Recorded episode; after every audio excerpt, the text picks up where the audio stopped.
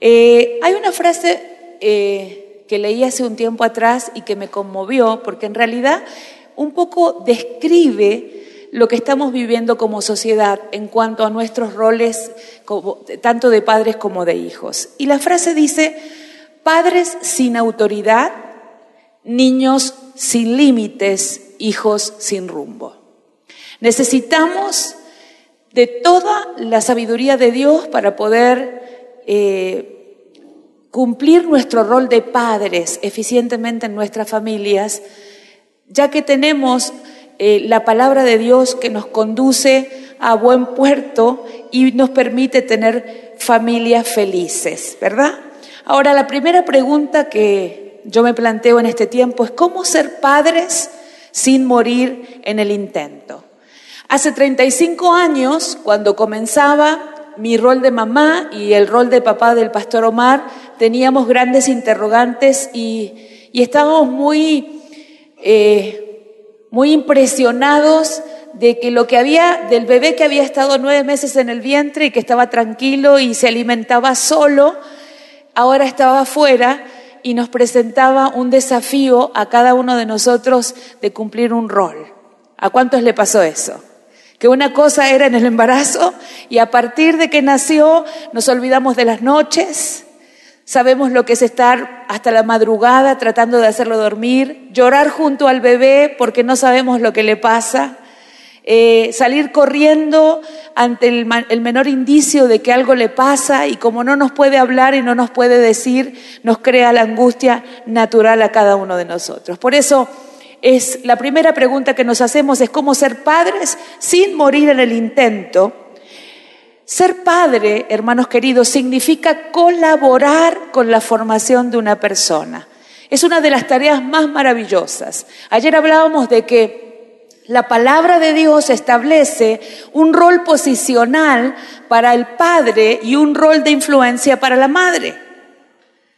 ¿Se acuerdan?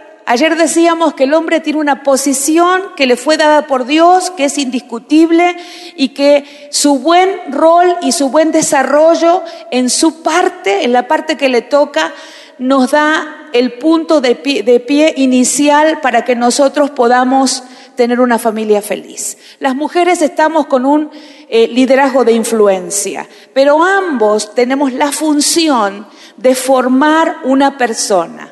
¿De qué manera la formamos? Apoyándola en las dimensiones que hablamos ayer, ¿se acuerdan?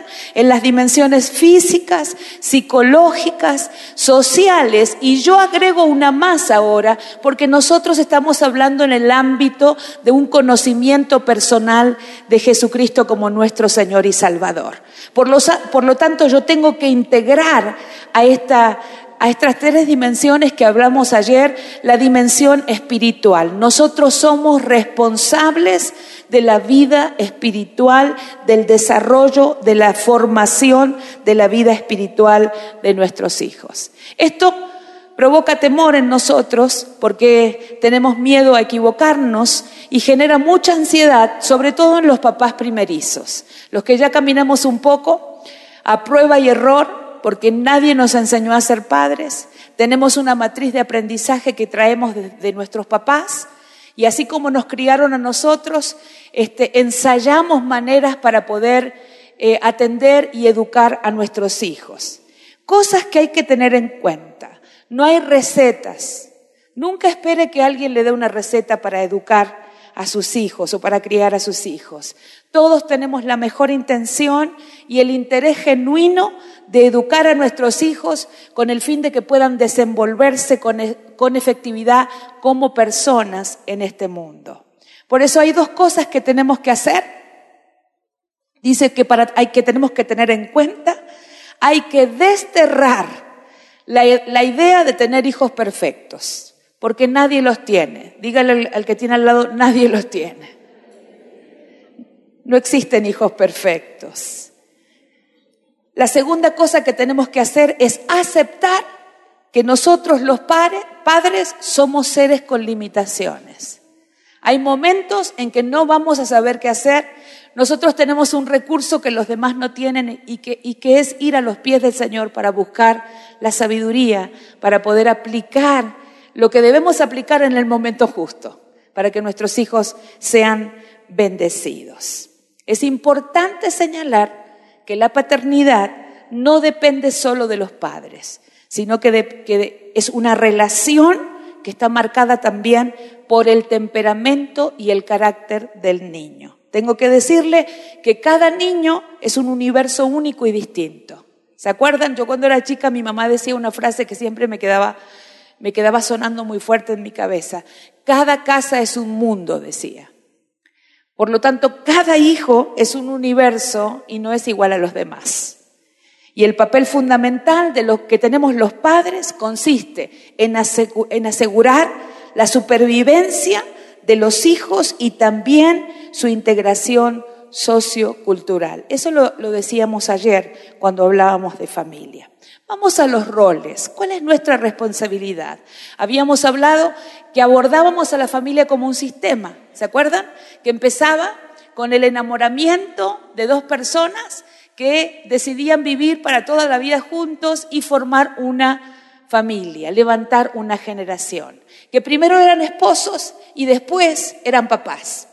Y eso tiene que ser muy importante para nosotros porque muchas veces nosotros cambiamos la dinámica y decimos que estamos juntos por los hijos y nosotros estamos juntos porque nos amamos primero nosotros, porque los hijos vinieron después. Dígale al que tiene al lado, ¿estás escuchando?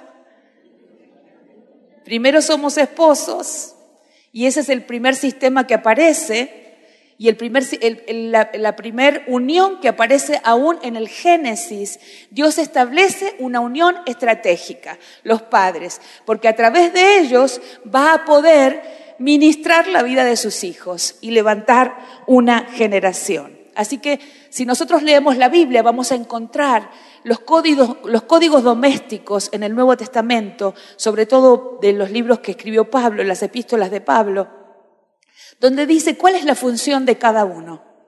¿Qué debemos hacer? ¿Cómo debemos hacer las cosas? ¿Cómo debe ser nuestro funcionamiento? Eso no lo vamos a tratar hoy, me, toca la parte teórica. Pero el rol de padres, por lo menos tenemos cuatro funciones que cumplir que son fundamentales como papás. Primero, el sustento. Ayer hablábamos de las necesidades básicas de los niños. Cuando falta, cuando una necesidad básica no es satisfecha, aparecen pseudo necesidades que pueden provocar psicopatologías en los chicos. Los chicos buscan llenar la necesidad que no fue satisfecha en su hogar con otras cosas.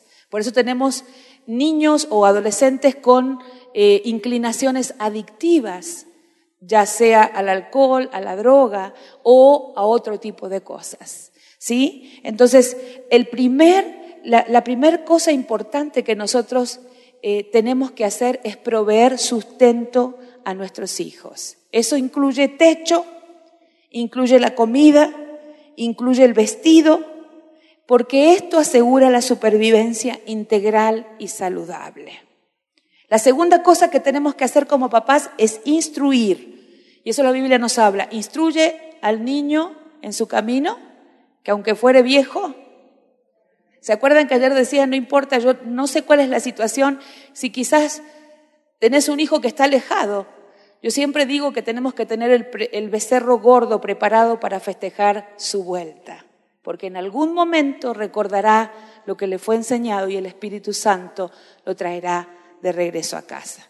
Por eso la instrucción nuestra, no solo las primeras armas para poder relacionarse en su sociabilización secundaria, fuera, cuando vaya por primera vez al jardín de cuatro años, de cinco, o a la escuela primaria, sino la básica, la de poder relacionarse, la del amor, ¿sí? Y estar allí nosotros haciendo la parte que nos compete. La tercera cosa importante es la corrección. Nosotros debemos fijar las reglas, los límites, debemos corregir con amor, y brindarles oportunidades a nuestros hijos para adquirir todo tipo de habilidades físicas, mentales y espirituales que le permitan desarrollarse en la sociedad en que vivimos. Estamos formando los futuros hombres y mujeres. Si nosotros entendiéramos, si los padres entendiéramos esta responsabilidad, las generaciones que vienen serían distintas. Ayer decíamos algo gracioso en cuanto a esto. Yo les dije que, no sé si ustedes han visto en Face esa fotografía que muestra las chanclas, los, cintos con los que se sostienen los, los pantalones, algunas varillitas, y decía, ¿qué psicóloga te tendió cuando eras chico? porque nosotros venimos de otra generación. Y yo les contaba cómo mi mamá había sido mi primera psicóloga, con una chancla de toalla, ¿sí? Enseñándome que podía vencer los obstáculos. Nosotros tenemos la responsabilidad de que hoy, hoy tenemos muchos chicos violentos afuera, muchos chicos que tienen baja tolerancia a la frustración, porque los criamos dándoles todo. Y nosotros tenemos que ser sabios, que algunas veces vamos a tener que decir que no. Algunas veces vamos a tener que poner límites. Algunas veces no vamos a ser simpáticos. Así que eso, eso lo tiene que incorporar. Dígale al que tiene al lado, no siempre puedo ser simpático. no siempre puedo ser simpático. La cuarta cosa que tenemos en cuanto a los roles o nuestras funciones como papás en la familia es un buen ejemplo crearles un clima de afecto y apoyo y hacer todo el bien posible en su presencia, aprovechar responsablemente los bienes, ¿sí? Que los padres aportan. Nosotros tenemos que ser un buen ejemplo de administración en todos los ámbitos. Siempre digo que cuando, eh, ayer lo contaba con mi nieto, me toca a mí eh, no soltar mi generación. No es mi responsabilidad educar a mi nieto, pero yo no puedo soltarlo. Entonces, mientras yo pueda darle ejemplos vívidos de una relación personal con el Señor, ¿sí? Aún cuando les contaba, ¿se acuerdan? Que les contaba de que estaba en un tiempo de ayuno y le estaba dando el almuerzo a él, entonces me puse a orar y me olvidé que no estaba ayunando conmigo. Entonces empezamos a orar y yo me extendí mucho en la oración y él tenía hambre, tiene cinco años. Y me dijo, abuela, por favor, decí amén yo había empezado a pensar hasta en los niños que, que, padecían hambre en el África y él ya quería comer. ¿Está entendiendo? Pero eso es un ejemplo. Él sabe que su abuela ora al Señor, que tiene fe. Sabe, inclusive cuando alguno de nosotros está enfermo, él dice, ¿querés que ore abuela? Y él ora. Y, y pone su manito sobre mi cabeza y ora para que Dios me sane.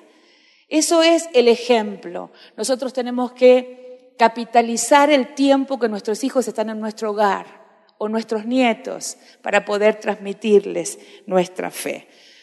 no tengo que recordarles porque muchos ya quizás tenemos nietos de los que estamos acá, pero para los, papás que están empezando, eh, la tarea de, la paternidad de ser papá o mamá no tiene eh, horario, ni tiene días feriados ni tiene años sabáticos. Allí estamos y estaremos hasta que partamos a la presencia del Señor nosotros y ellos sigan, continúen. Vamos a estar ahí, porque siempre se va a levantar un teléfono para buscarnos, siempre se va a mandar un WhatsApp pidiendo ayuda o socorro, o me podés cuidar los chicos porque tengo que hacer algo, o me podés ir a buscar, o podés estar, necesitamos que nos ayudes.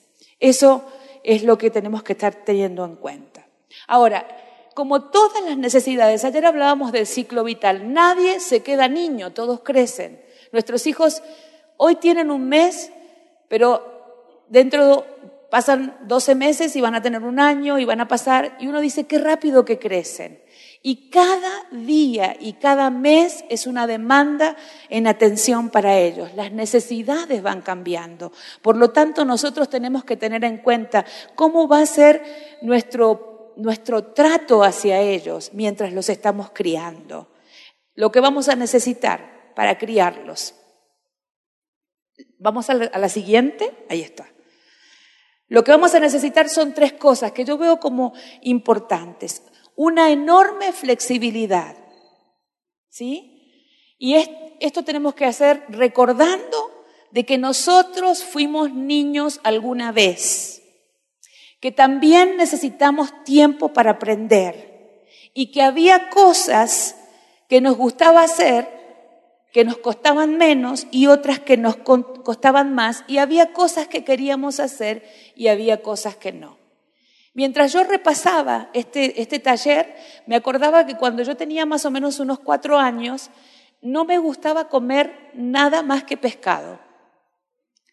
Entonces, para que comiera otras cosas, eh, me prometían comprar, o sea, si me compran unas zapatillas nuevas, yo voy a comer eh, este, verdura. Entonces, ¿qué hacían? Mis tíos me compraban zapatillas. ¿Qué pasaba? ¿Usted cree que yo comía vegetales? E iba acopiando cosas. Durante un tiempo tuve mala alimentación, porque parecía que como era mi primer hermano es varón, yo soy la segunda, esperaban una niña como para formar la parejita, entonces todos los gustos se daban. Y eso fue nocivo, porque no, una cosa es flexibilidad y otra es ser permisivos. Yo necesitaba comer vegetales, después los aprendí a comer, pero tuve que tomar por muchos años muchas vitaminas por haber sido, por haberme alimentado mal, porque decidí yo cuál era mi alimentación. ¿Está entendiendo? Los niños no pueden decidir lo que es mejor para ellos cuando son pequeños. Yo he visto y lo veo hoy que cuando los niños no quieren comer algo, uno dice, bueno, no sé, pobrecito, no le gusta, hagámosle otra cosa.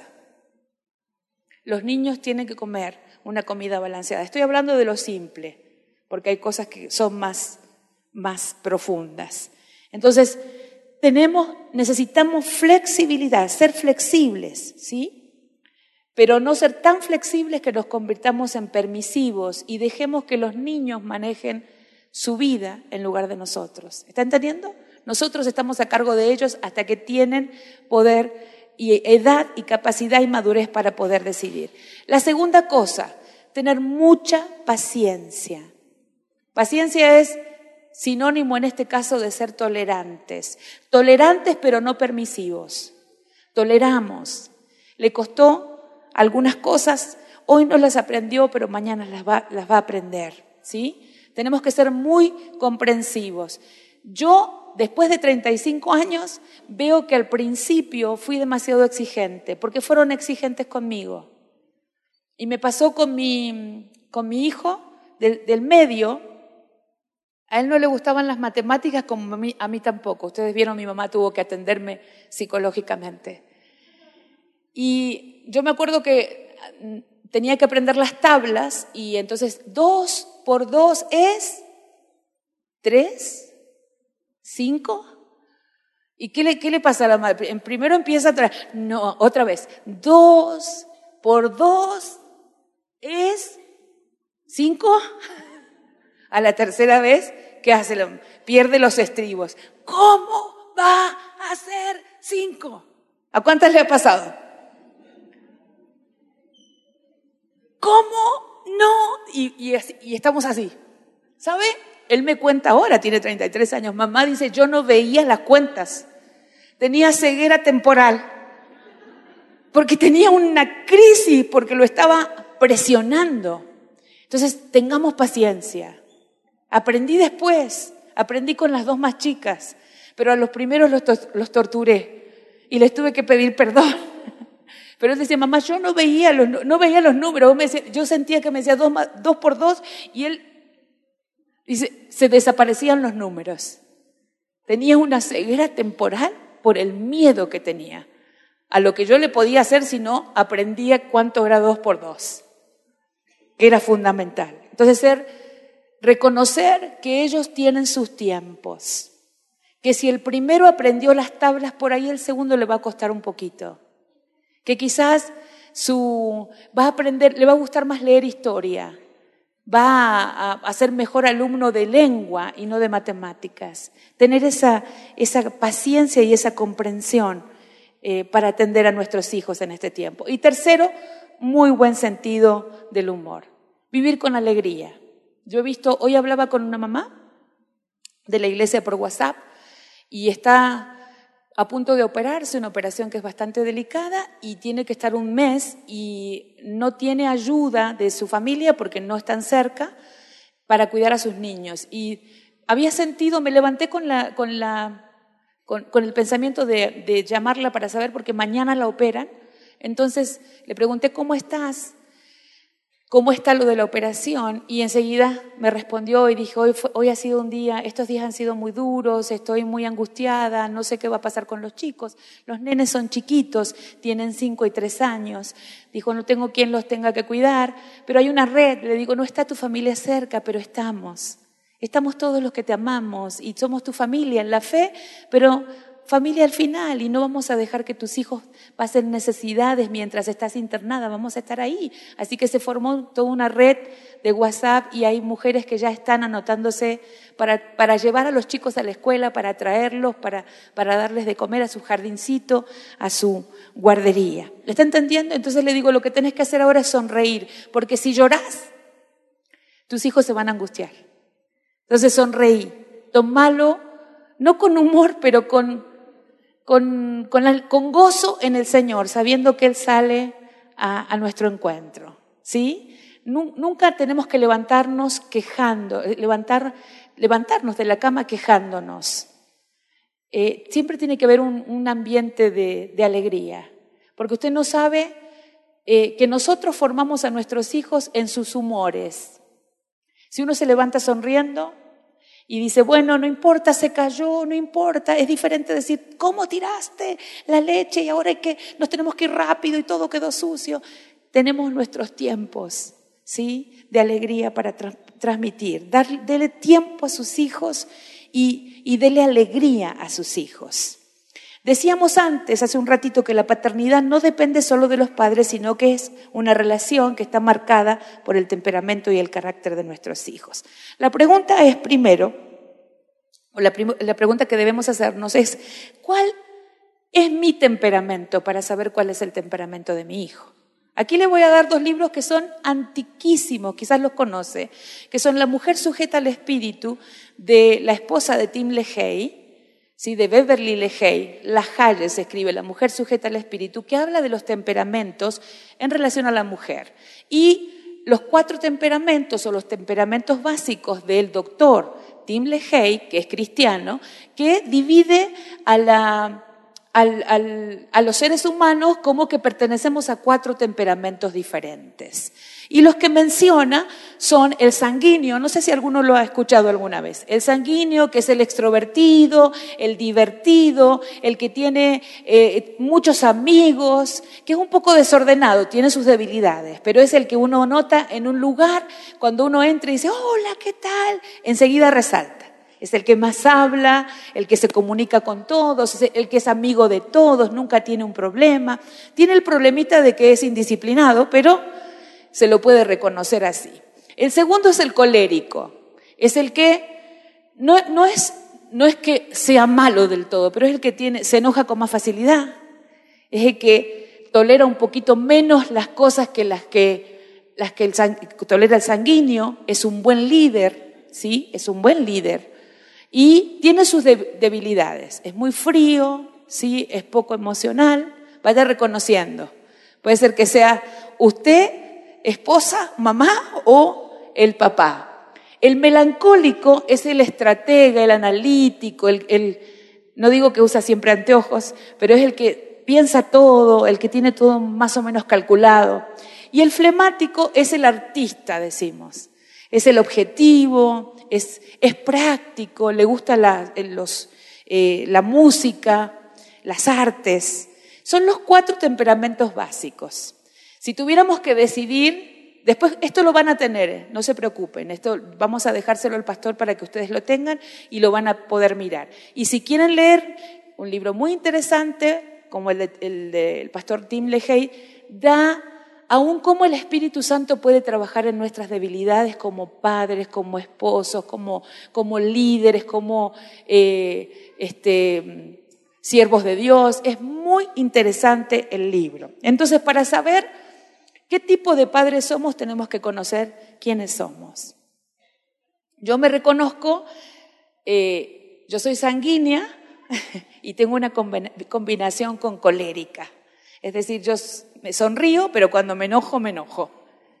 ¿Sí? Cuando me enojo, me enojo. Y el pastor Omar, él es colérico, ¿sí? Lo van a ir. Colérico es, es, es líder, tiene casi todas las buenas cosas del colérico, eh, poco de sanguíneo, es más flemático. Por eso escribe, ustedes lo, no, lo, no lo estudien, por ahí está el pastor Omar, lo estoy analizando.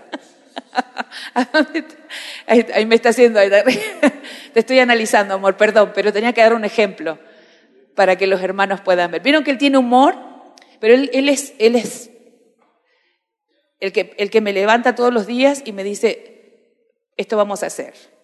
Y puede ser que yo me distraiga en alguna meta, pero él al final del día nos ha hecho que caminemos hacia todas las metas.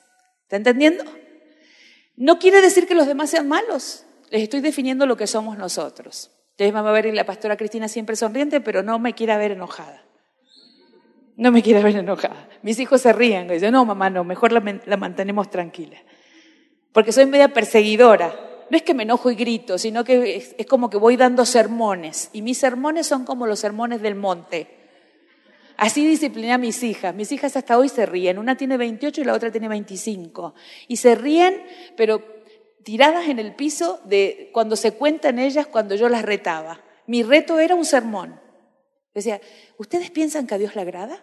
Y le decía todo lo que me parecía que no le ponía los puntos bíblicos todos y, y ya me parecía que había terminado, pero cuando llegaba otra vez a la cocina me acordaba que me faltaba un punto del mensaje.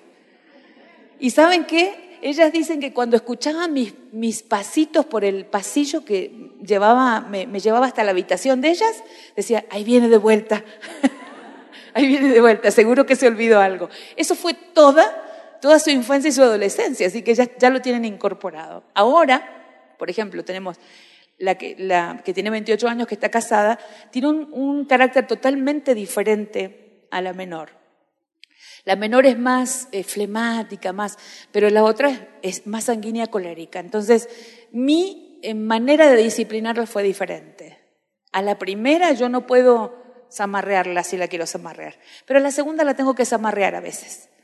Cuando se me, se me, yo digo que se me tilda, la tengo que hacer, no, no, no, no. Y le, y le doy las instrucciones. Y ella enseguida retoma. La otra tengo que esperar. Cuando se sienta y me dice, mamá, ahora hablemos, ahí tenemos que hablar. Entonces necesité tener los tiempos, conocer los temperamentos de mis hijos para poder este, poder educarlos, para poder seguir, para que pudiéramos seguir su crecimiento. Bueno, la segunda diapositiva o placa es la tipos de padres. Bien, Virginia Satir. Ayer, hablamos de Virginia Satir. Virginia Satir, creo, y, creo que no equivocarme, era mexicana, pero trabajó en la escuela de Palo Alto, en Estados Unidos, en California. Trabajó mucho con el, el, modelo sistémico de la familia y lo que ella desarrolló mucho fue el tema de la comunicación. Ella centró mucho su trabajo en la comunicación. Ella habló de familias saludables porque tenían buena comunicación. Entonces ella describió o nombró tres tipos de padres que podemos encontrar según los temperamentos o la forma que ellos actúan. El primer padre era el padre jefe, el padre autoritario, el padre que castiga y forma a los hijos sumisos, ¿verdad? Tienen que hacer lo que aquí se dice. Finalmente, los hijos que está formando, decía Virginia Satir, son hijos tiranos, que después en su rol de padres van a ser intolerantes y además inseguros de sí mismos, porque no les permiten tomar decisiones o hacer cosas, sino que se habla, eh, se dice, hace lo que el papá dice. Su norma, ¿sí? la, la norma del padre jefe, es la descalificación. Escuche bien, descalificar. Ha escuchado, quizás nosotros cuando pasamos por Peniel recordamos algunas frases que recibimos cuando éramos niños. Nunca vas a aprender. Sos un burro. ¿Cuántos saben de lo que estoy hablando? Sos un torpe.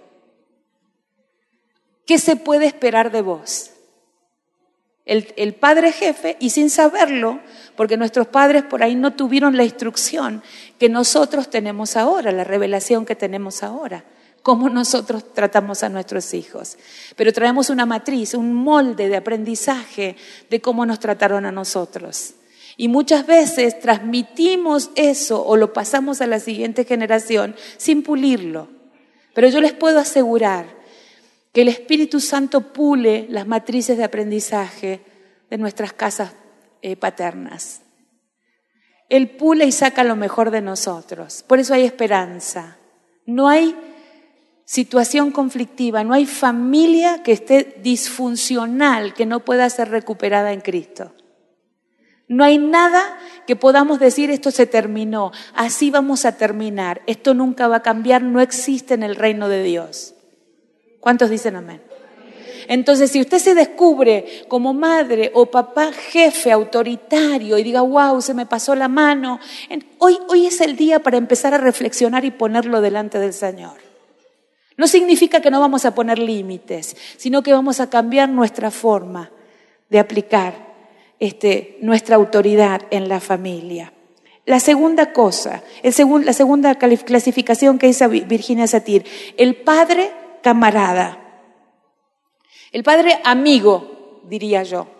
Eh, los papás no podemos ser amigos, podemos este, desarrollar o construir relaciones eh, de profunda confianza con nuestros hijos, para que nuestros hijos puedan venir a contarnos lo que nos pasa. Ese espacio en el cual pueda sentarse sin temor a ser criticado o enjuiciado o este, castigado, sino simplemente ese espacio en donde pueda abrirnos su corazón, su corazón para que nosotros podamos con sabiduría saber cómo aconsejarle como respuesta a lo que está necesitando. ¿Sí? Es el que tolera, el que disculpa, el que es amigo, el que tapa, ¿sí? El que deja pasar las faltas sin llamar la atención. Y cuando decimos llamar la atención no significa gritar, significa reorientar eh, lo que está haciendo para que vaya por lugar seguro. El tercer, la tercera clasificación que dio, que es el padre guía, que sería el ideal, el que queremos ser todos. Todos, el padre amable, la madre amable, eh, firme, pero comprensivo, que dirige buscando lo mejor para su hijo. Es tan difícil la crianza. Levanten la mano a los que le fue fácil criar a sus hijos, porque al final le vamos a pedir que ore por nosotros.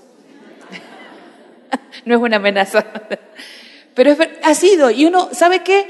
Cuando yo empecé a estudiar y a trabajar en, el ámbito de las familias, de las intervenciones comunitarias, empecé a verme descubierta en algunas cosas. Cuando llegaba para intervenir o para eh, activar una red de ayuda para una familia, me encontraba que el problema que estaba ahí también lo habíamos tenido nosotros en cierta manera. Y que esa familia no podía salir de ahí porque no tenía a Cristo, pero nosotros tenemos a Cristo. Y es el mejor recurso que se puede tener en la vida. Es el mejor recurso que se puede tener en la vida. Entonces, anhelamos ser padres según el corazón de Dios. Y hay tanto, tanto contenido en la palabra acerca de cómo ser buenos padres, que no se nos puede pasar por alto. Tenemos que leer, como dice el pastor Omar, lento a la palabra para que todos los consejos para padres, sobre todo en proverbios, todos los consejos que tenemos para papás, para, para nuestra paternidad, para ejercer nuestra formación, la función de formar a nuestros hijos, está allí en la palabra. Y poder ir incorporando todo lo que Él dice. Pero siempre tenemos que descubrirnos nosotros como los papás. Hay otra clasificación de padres la, es la placa, bien. Esta está dividida. Es padre autoritario, padre democrático, padre permisivo y padre sobreprotector. Agrega, esta tiene una, una clasificación más. Los padres autoritarios es el papá jefe, ya lo habíamos visto. Es el que tiene el control, que muestra poco afecto, que yo descubrí ayer, y yo se los decía, no, no ayer, sino hace unos años atrás, que les decía que mi papá lo amo a mi papá, pero cuando yo empecé a leer algunas cosas, empecé a ver que mi papá era un papá autoritario. No autoritativo, era, tenía su autoridad. Mi papá jamás me pegó. Mi mamá sí. mi mamá usó la chancleta, todas las psicólogas que estaban en esa... Eh, y yo recuerdo que, que mi mamá me dijera que le iba a decir a mi papá era el caos. Mi mamá siempre decía, cuando no, no, nos resultaba el castigo que ella nos había dado, que veía que no, había, no se había conformado ella con lo que había pasado, decía, cuando venga tu papá se lo voy a contar. Y era lo peor que me podía pasar. que mi mamá le dijera a mi papá que yo no había hecho algo bien. Porque les dije que me, intenté toda mi vida de, poder eh, que se sintiera mi papá bien, que se sintiera orgulloso de mí. Eh, tratar de que él fuera feliz con las cosas que yo hacía. Y mi mamá también, por supuesto. Lo que pasa es que estábamos más tiempo con mamá en la casa que con mi papá. Mi papá era un, papá proveedor, pero era un papá que no estaba presente todo el tiempo porque trabajaba mucho para darnos todo lo que necesitábamos. Y la, y la, concepción del amor que ellos traían era que tuviéramos todo sin que nos faltara nada. Y eso hizo que muchas veces no estuviera en casa. ¿Está entendiendo? Entonces, eh, eso fue muy fuerte. Entonces, es, él, yo lo, lo, veo así y mi papá, yo les dije, mm, cuando me sacaba un 8, me decía que me podía haber sacado un 10, porque él tenía las expectativas muy altas sobre nosotros, porque como nos estaba dando todo, no teníamos lugar para fallar.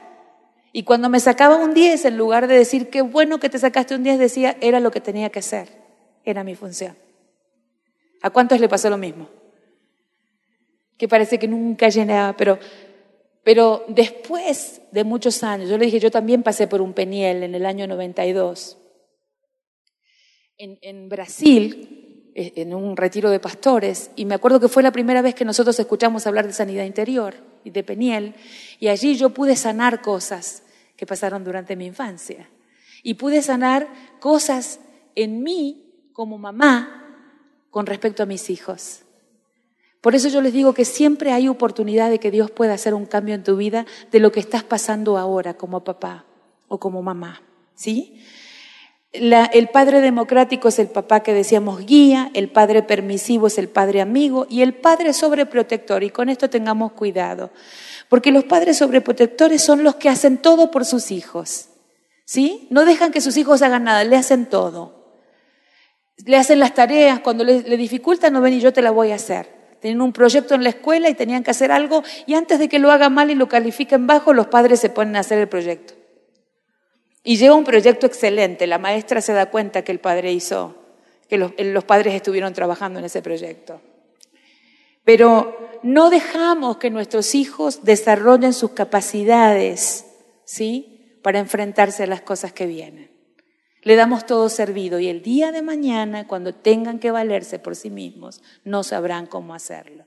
Y caerán en, pozos de depresión, en pozos de frustración y a veces hasta en violencia. Eso es lo que pasa cuando sobreprotegemos a nuestros hijos. Hasta ahí llegamos, hasta ahí vamos bien, ¿verdad? Pueden, recuerden que pueden anotar sus preguntas. Vamos a ver. La función o la parte que menos nos gusta a todos es tener que disciplinar. Porque para nosotros, yo, disciplinar y castigar era lo mismo. que, pero no es lo mismo disciplinar que castigar, ¿sí? Hay una diferencia entre lo que es disciplina y lo que es castigo.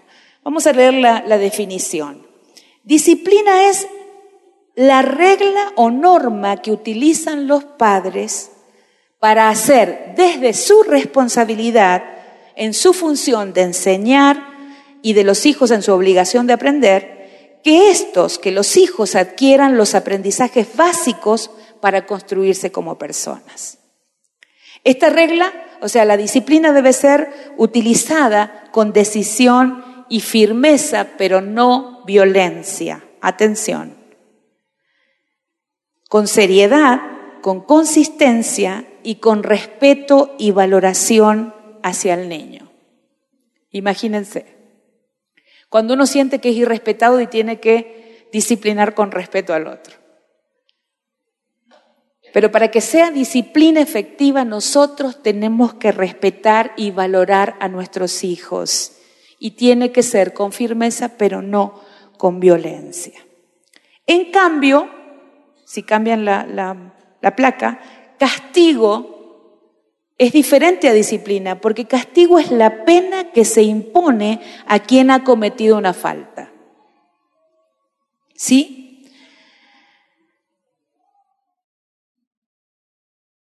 ¿Qué es disciplinar entonces? Es guiar con decisión, es hacer cumplir estimulando y razonando, Es construir autoestima y a la vez corregir el mal comportamiento. El objetivo de la disciplina es enseñar a los niños a hacer las cosas bien. Tenemos un cuadro, el siguiente. Fíjense, para que entendamos mejor. Cuando nosotros, en tanto el castigo como a la disciplina, tenemos cuatro factores que tenemos que tener en cuenta. ¿Para qué estamos aplicando? ¿Cuál es el propósito por el que aplicamos la disciplina? Pongo el castigo para que ustedes vean la diferencia. ¿Cuál es el punto de referencia? ¿A dónde estoy apuntando? ¿Y cuál es la actitud con la que voy a disciplinar? ¿Y cuál es el resultado que quiero obtener con esa disciplina? Veamos eh, el primero, el propósito. En el castigo, cuando castigamos, es lo que queremos hacer. El propósito de eso es hacer pagar el mal que hicieron. Es punitorio. Y en la disciplina es corregir para crecer, es corregir la, actitud no deseada. El punto de referencia en el castigo son las acciones del pasado. Yo no sé si a ustedes les pasó alguna vez, pero siempre en el caso de, de, algunas mamás decían, cuando venga tu papá. Cuando venga tu papá vas a ver. ¿A cuántos le dijeron así? Levanten su mano. Cuando venga tu papá vas a ver.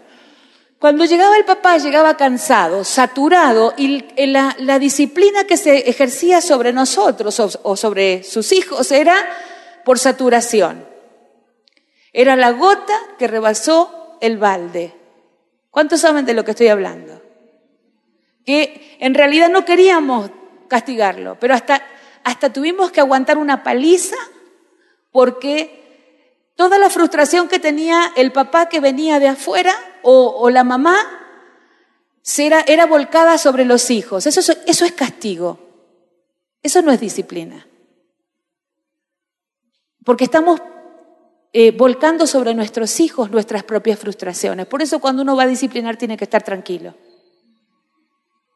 Por eso cuando uno va a disciplinar tiene que sentarse, respirar hondo, sentar a su hijo y explicarle por qué lo va a disciplinar. ¿Está entendiendo?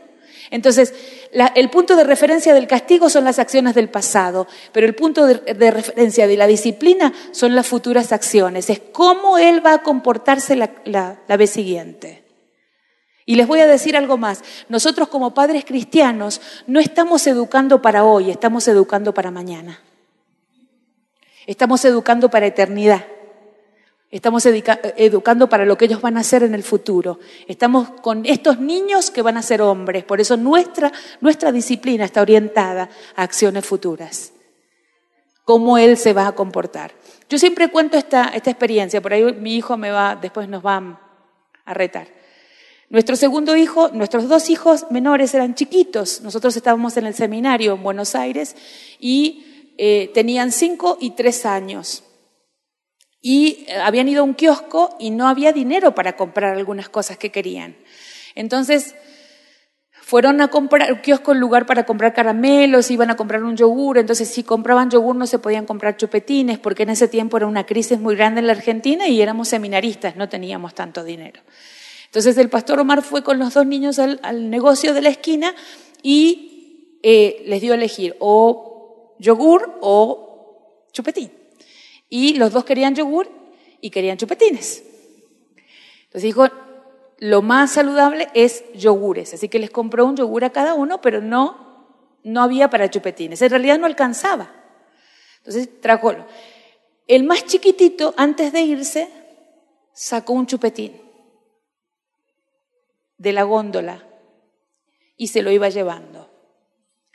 Cuando el pastor Omar dio la vuelta y estaba porque quedaba en la esquina de casa, estaba yendo casi como a la mitad de la, cuadra, vio que tenía un chupetín y le preguntó de dónde lo había sacado. Él le dijo de ahí. Tenía tres años. El pastor Omar volvió con él e hizo que le devolviera el chupetín. Al que diga, qué malo el pastor. ¿Sabe qué estaba haciendo? Estaba educando para el futuro. Yo les puedo asegurar que nuestros hijos, porque yo soy, no sé si porque yo soy, yo sé que tengo cuántas monedas tengo en ese lugar, pero jamás faltó una moneda de ningún lado de donde estaba. Porque lo que hizo ese varón fue enseñarle a un niño pequeño de tres años que no podía tomar algo que no era de él, porque si lo tomaba y no lo pagaba era robo. ¿Está entendiendo? Y estaba educando, estaba disciplinando sin darse cuenta. Porque no, en ese tiempo no sabíamos la diferencia entre castigo y disciplina. Recién estábamos empezando a ser padres. Y él estaba educando para futuro. Para lo que este niño de 33 años es, es el día de hoy, como hombre. ¿Lo está entendiendo? El siguiente factor, no, perdón, eh, me faltan dos, dos factores. No, no, volvamos a la, a la, del, la diferencia, a la que teníamos. Bien, la siguiente, castigo, y la siguiente es la donde estábamos. Ahí la van a poner, no, se preocupen. ¿Volvió? Bueno, la siguiente es la actitud con la que nosotros, con las que tenemos, ¿verdad? Me era más fácil. Ah, no. No nos tocaba cantar. Tranquilos, tranquilos. No se, no se me ¿Está? Bien. Actitud. La actitud. Para el castigo es la ira justiciera. Ah, se hizo justicia. Y para la disciplina, amor. Porque los estamos formando como personas. En cuanto a los resultados, en el castigo, lo, que, lo único que genera castigo es el temor, la culpa y la hostilidad. Es más, cuando ese niño tenga que, sea preadolescente o adolescente y tenga edad como para desafiarnos, les aseguro que se va a plantar para desafiarnos. Porque va a perder el temor y el miedo. Y lo único que se va a generar es hostilidad. Y se va, quizás haya un enfrentamiento eh, con sus padres. En el caso de la disciplina es seguridad. Es seguridad. Tenemos que tener en cuenta esto. ¿Está entendiendo? No? Ahí, lo, ahí lo va viendo.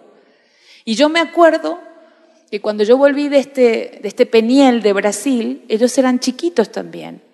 Y yo les pedí perdón, tenían siete y cinco años. Y yo les pedí perdón porque muchas veces los había castigado, escuche bien, castigado sin tener razón. Porque la falta que habían cometido no era tan grave como para que los hubiera castigado así. Y ellos no entendían nada. O sea, cuando los senté para pedirles perdón eran pequeños, pero yo creo que fue el inicio de sanar en sus corazones la, las faltas que yo había cometido contra ellos, de exasperarlos, como dice la palabra, de ser injusta en mis, en, en disciplinarlos en algo que realmente no era, o no era tan grave de esa manera. ¿Está entendiendo? Por eso siempre se puede volver. Siempre se puede volver, siempre se puede retomar el camino, porque no hay camino torcido que Dios no pueda enderezar. No hay actitud que Dios no pueda cambiar en nosotros. ¿Lo está entendiendo? Y una de las cosas más importantes es hacer como el hijo pródigo, es llegar al momento de darnos cuenta que si estuvimos haciendo mal las cosas, podemos llegar a volvernos en sí y decir, wow, puedo volver al lugar de donde salí y volver para hacer las cosas bien.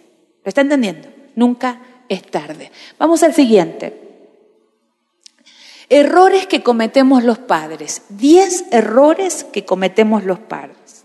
El, el primero, permitirles todo. El niño no conoce lo que es bueno o malo, ¿sí? No sabe si puede rayar las paredes, aunque las raya. ¿Cuántos han pintado y al día siguiente tenían todas dibujadas las paredes? Acá descubrí en, Soriano, que está abajo del hotel donde estamos hospedados, eh, unos marcadores que se pueden lavar. Entonces dije, se los voy a comprar a mi nieto porque a mi nieto le gusta escribir las puertas. En casa me escribió dos puertas y después le enseñamos que no, entonces yo le dije que la abuela le iba a poner un papel, eh, afiche, para que él pudiera escribir y se llevaba el papel a su casa, pero que no podía escribir las puertas, que eso no estaba bien, ¿verdad? Pero hay gente que dice, total. La primera reacción de mi hijo fue cuando hizo un hombrecito, mi, nieto, un hombrecito bien, bien específico, así con cabecita grande, y se rieron todos. Y yo estaba re. Y dije, no, porque todos les reímos y les festejamos, y es mi pared la que queda sucia. Si te parece bien y divertido que te, que te escriba las paredes, que te las escriba vos en tu casa. ¿Verdad? Digo, lógico, eso es así. Así que pusimos las normas y la, por lo menos las paredes de la casa de la abuela no se escriben, ni las puertas tampoco. ¿Está entendiendo? Dice, ay, pero es un niño, póngale un papel afiche. Él tiene que saber que hay un cuaderno para, para poder escribir y no, no son los muebles. Les contaba el, el día de ayer la experiencia que tuve eh, dando conserjería a una mamá que tenía problemas con su hijo mayor, pero que había venido con el hijo más chico. ¿Cuántos estuvieron ayer? Levantan la mano. Bueno, eh, les cuento para que ustedes vean.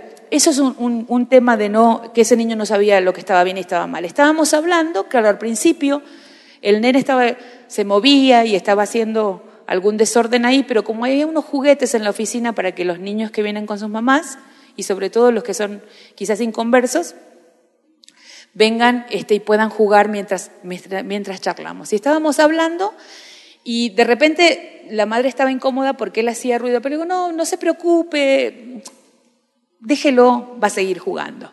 Ay, voy a, va, eh, déjelo que va a jugar ahí. Pero el niño empezó a tomar carrera y usaba el, el, el escritorio de deslizador. O sea, tomaba carrera, venía y caía al, al, piso que, tiene, que está alfombrado. Y otra vez, y volvía a tomar carrera, y nosotros conversábamos y de repente él pasaba deslizándose. Como a la tercera vez, ella no le dijo nada, pero yo lo paré. Yo lo estaba mirando así de reojito y dije, ahora viene y lo voy a parar. Entonces cuando se fue a tirar dije, no, y le dije, no se puede, se tiene que quedar ahí. La madre se asustó tanto como el niño. Pero el niño no molestó más. Porque en ningún momento ella le dijo que eso estaba mal. Se lo tuve que decir yo. Por eso lo, los errores que cometemos los padres es, es permitirle a nuestros hijos todo. ¿Sí? La segunda cosa es ceder después que negociamos. Le dijimos una, a veces decimos tres meses sin ver televisión, que no sea tan larga la disciplina. Pero una semana sin ver televisión. Y el segundo día dije, listo, ya se portó bien, déjalo ver televisión. ¿Cuántos saben? Déjalo ir. Autoritarismo, intentar que haga lo que decimos anulando su personalidad. Ya dijimos lo del padre jefe. Cuarto, falta de coherencia. Nuestras reacciones deben ser siempre de una misma línea, ¿sí? En los hechos. Si hoy está mal rayar la pared, mañana también lo va a estar y pasado también y dentro de 10 años también. Ser coherentes con lo que decimos.